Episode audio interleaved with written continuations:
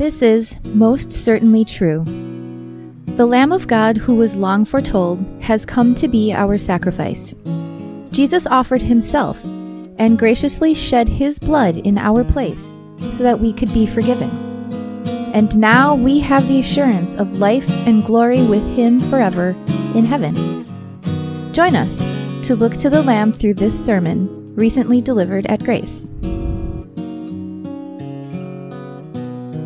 The Holy Gospel, Matthew's Gospel, chapter 4. It's the basis for the sermon. Then Jesus was led by the Spirit into the wilderness to be tempted by the devil. After fasting 40 days and 40 nights, he was hungry. The tempter came to him and said, If you are the Son of God, tell these stones to become bread. Jesus answered, It is written, Man shall not live on bread alone, but on every word that comes from the mouth of God. Then the devil took him to the holy city and had him stand on the highest point of the temple. If you are the Son of God, he said, throw yourself down, for it is written, He will command His angels concerning you, and they will lift you up in their hands, so that you will not strike your foot against a stone. Jesus answered him, It is also written, Do not put the Lord your God to the test. Again, the devil took him to a very high mountain and showed him all the kingdoms of the world and their splendor. All this I will give you, he said, if you will bow down and worship me. Jesus said to him, Away from me, Satan, for it is written, Worship the Lord your God and serve him only. Then the devil left him, and angels came and attended him.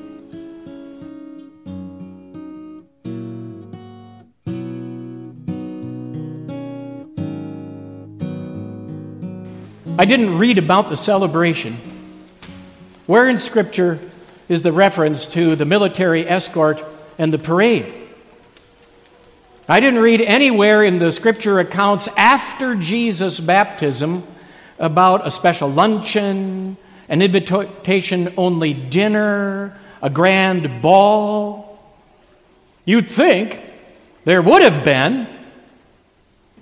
For centuries and centuries, the promise of a Savior dangled in front of Israelite eyes like a raspberry filled Bismarck and bacon on a stick. For Mary, it had been three decades.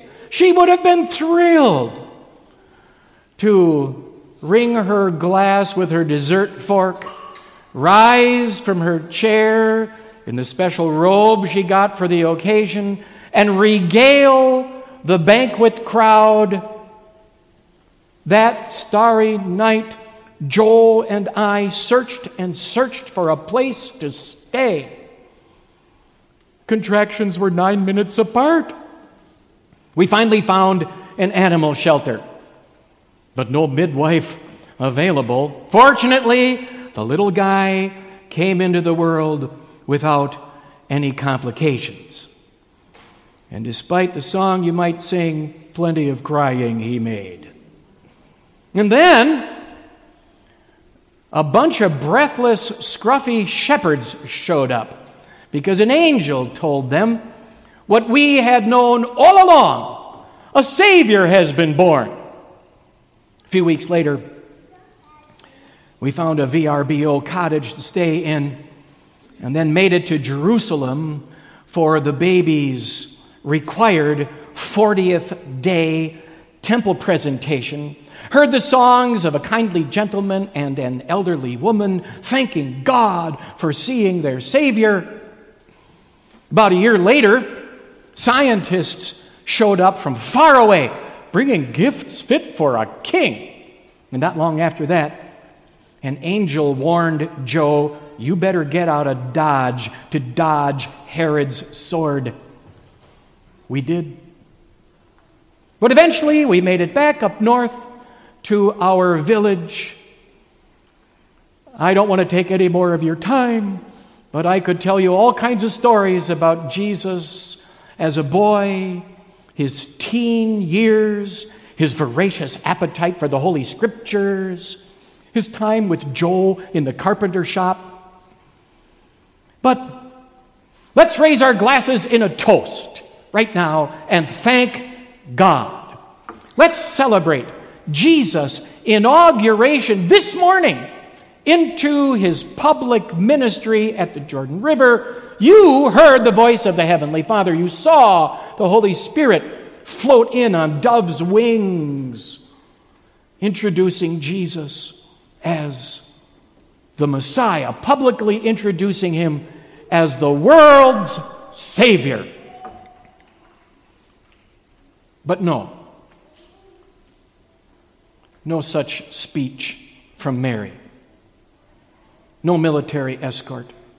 No special banquet. No parade. Immediately after Jesus' inauguration into his public ministry at the Jordan River at his baptism, the gospel account writer Matthew simply says, then. At that time, at that moment, without any waiting around, right then, Jesus was led by the Holy Spirit, actually shoved by the Holy Spirit into the wilderness to be tempted by the devil, and I'm flabbergasted. How about you? Lord, why this battle? You've always been filled with confidence and certainty in life, right? Every step of the way, every moment of every day. You've always had this, this sense, this feeling, I got it. No matter what happens, it's going to be for my good, right? Walking into the classroom for the semester's final exam, the teacher plops on your desk not the expected series of multiple choice questions, but a blank sheet with a line on top. Write a short essay on this topic, and you really hadn't studied for it sitting in the doctor's exam room, waiting for 10 minutes, 15 minutes, 20 minutes after the doctor had said, I'll be back to share with you the results of the tests. Meeting colleagues and a manager, your first day at a new job, wrestling in your mind, can I afford the mortgage and buy this house? Or should I keep renting? After fasting 40 days and 40 nights, Jesus was hungry. The tempter came to him and said, If you are the Son of God, tell these stones to become bread. Jesus, your senses are dulled from this senseless starving in the, under the hot sun. Take care of yourself. Everything you touch, taste, see, and feel should be for your pleasure. After all, you are the Messiah King. The very least you should do is take care of your basic needs. Change these stones into bread. Feed your face. Fill your stomach. Jesus responded, It is written, Man shall not live on bread alone, but in every word that comes from the mouth of God. Satan just loves to get us to focus all of our attention on getting ourselves to be happy right now. Some people call that instant gratification. Get ourselves to be happy now, satisfying our desires with every possible pleasure, at the very least. To figure that as we provide for ourselves, well, we're in control, not God. Satan just loves to tiptoe up onto our shoulder and whip, whisper into our ears what goes into your mouth is your business if you want to go beyond nutrition and stuff yourself, if you want to go beyond moderation and get a buzz, if you want to use substances that some states are declaring to be legal and alter your state of mind, go ahead. It's going to feel good going in and going down. And late at night, he loves to whisper, You're in love. Go ahead and make love. Marriage can wait. When Satan tempts you, to focus all your energy and attention on making yourself happy right now and satisfying all of your desires right now. Don't trust yourself. You'll be disappointed. Happy, happy feelings can melt away like a snow pile in April. Lord, why this battle? God answers, I sent my son into the world to beat back the devil for you. Just look at his victory in the wilderness, in that battle in the wilderness. That's just a sampling of the whipping he's going to give the devil on the cross. Jesus won, and you are on the winning side. Because of him, I'm going to give you happiness. Maybe not right just now, but so you can look forward. I'm going to give you happiness beyond your wildest imagination because of him. You can withstand the temptation to focus only on happiness right now. You can trust me more than you have in the past because of Jesus' victory during this wilderness temptation battle. Then the devil took him to the holy city and had him stand on the highest point of the temple. If you are the Son of God, he said, throw yourself down, for it is written, He will command His angels concerning you, and they will lift you up in their hands so that you will not strike your foot against a stone. Satan figured, well, Jesus held off this temptation to get happiness just right away and preserve the purity of his humanity, but he's going to have to defend his divinity. Jesus you claim to be the Son of God. You don't look like it. You've got cotton mouth. Your shoulders are, are sunken in. You're stooping over. You're wearing down.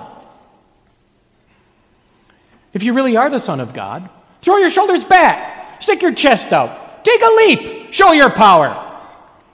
Jesus replied, It is also written, Do not put the Lord your God to the test.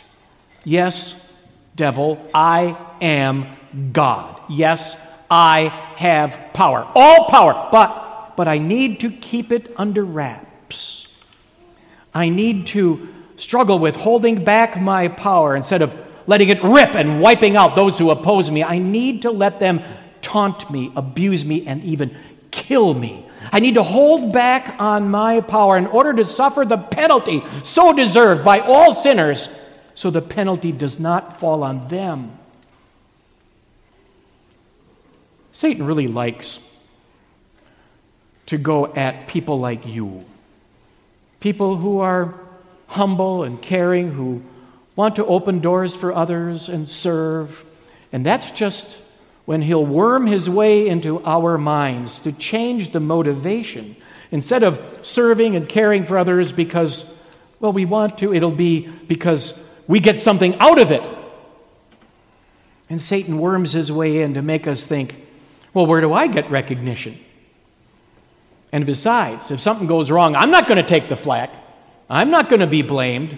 I always want to come out smelling like a rose.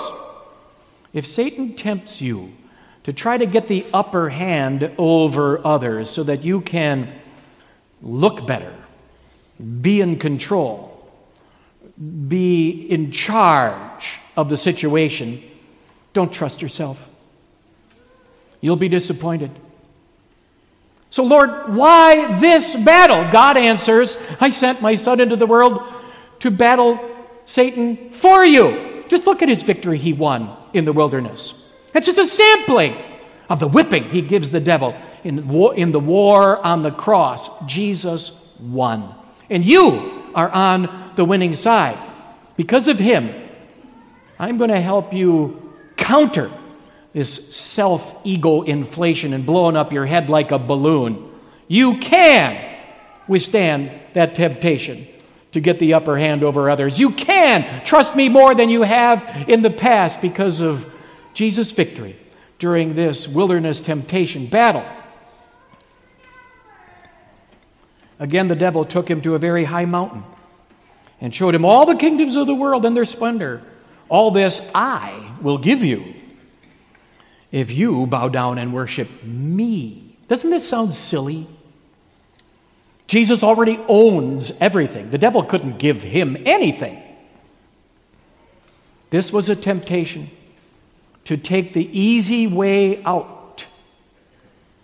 God's plan for the Savior Jesus to become King of Kings and Lord of Lords included included trudging up Mount Calvary.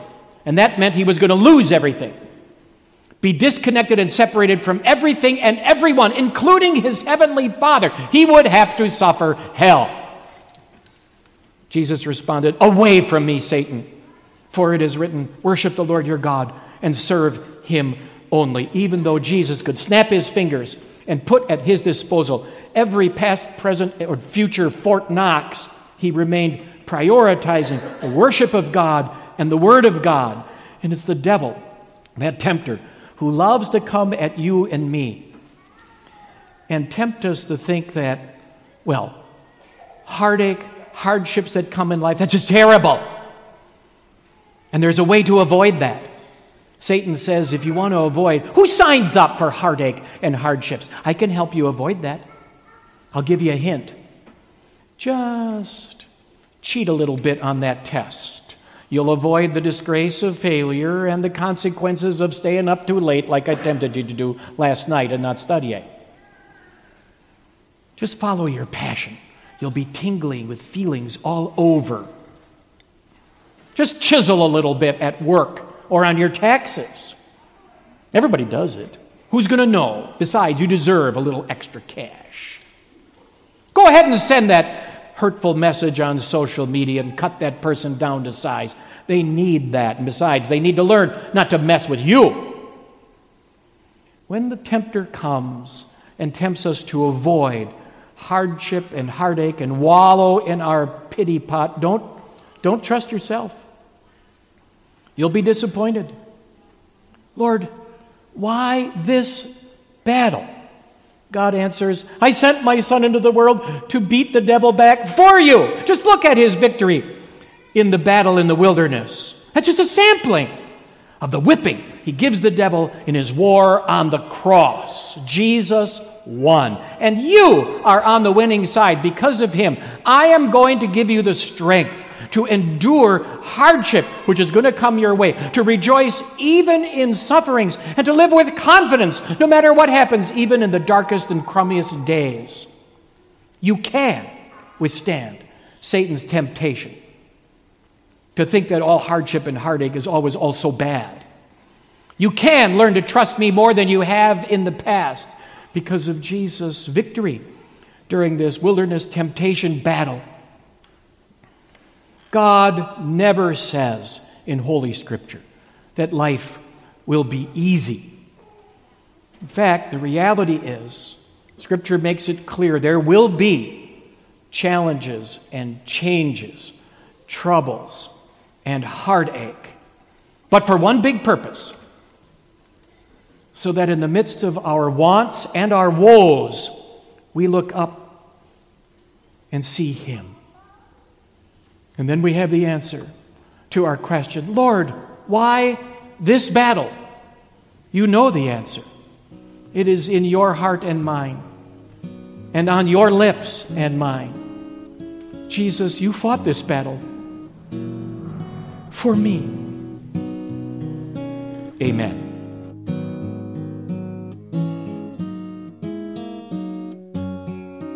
Thanks for listening.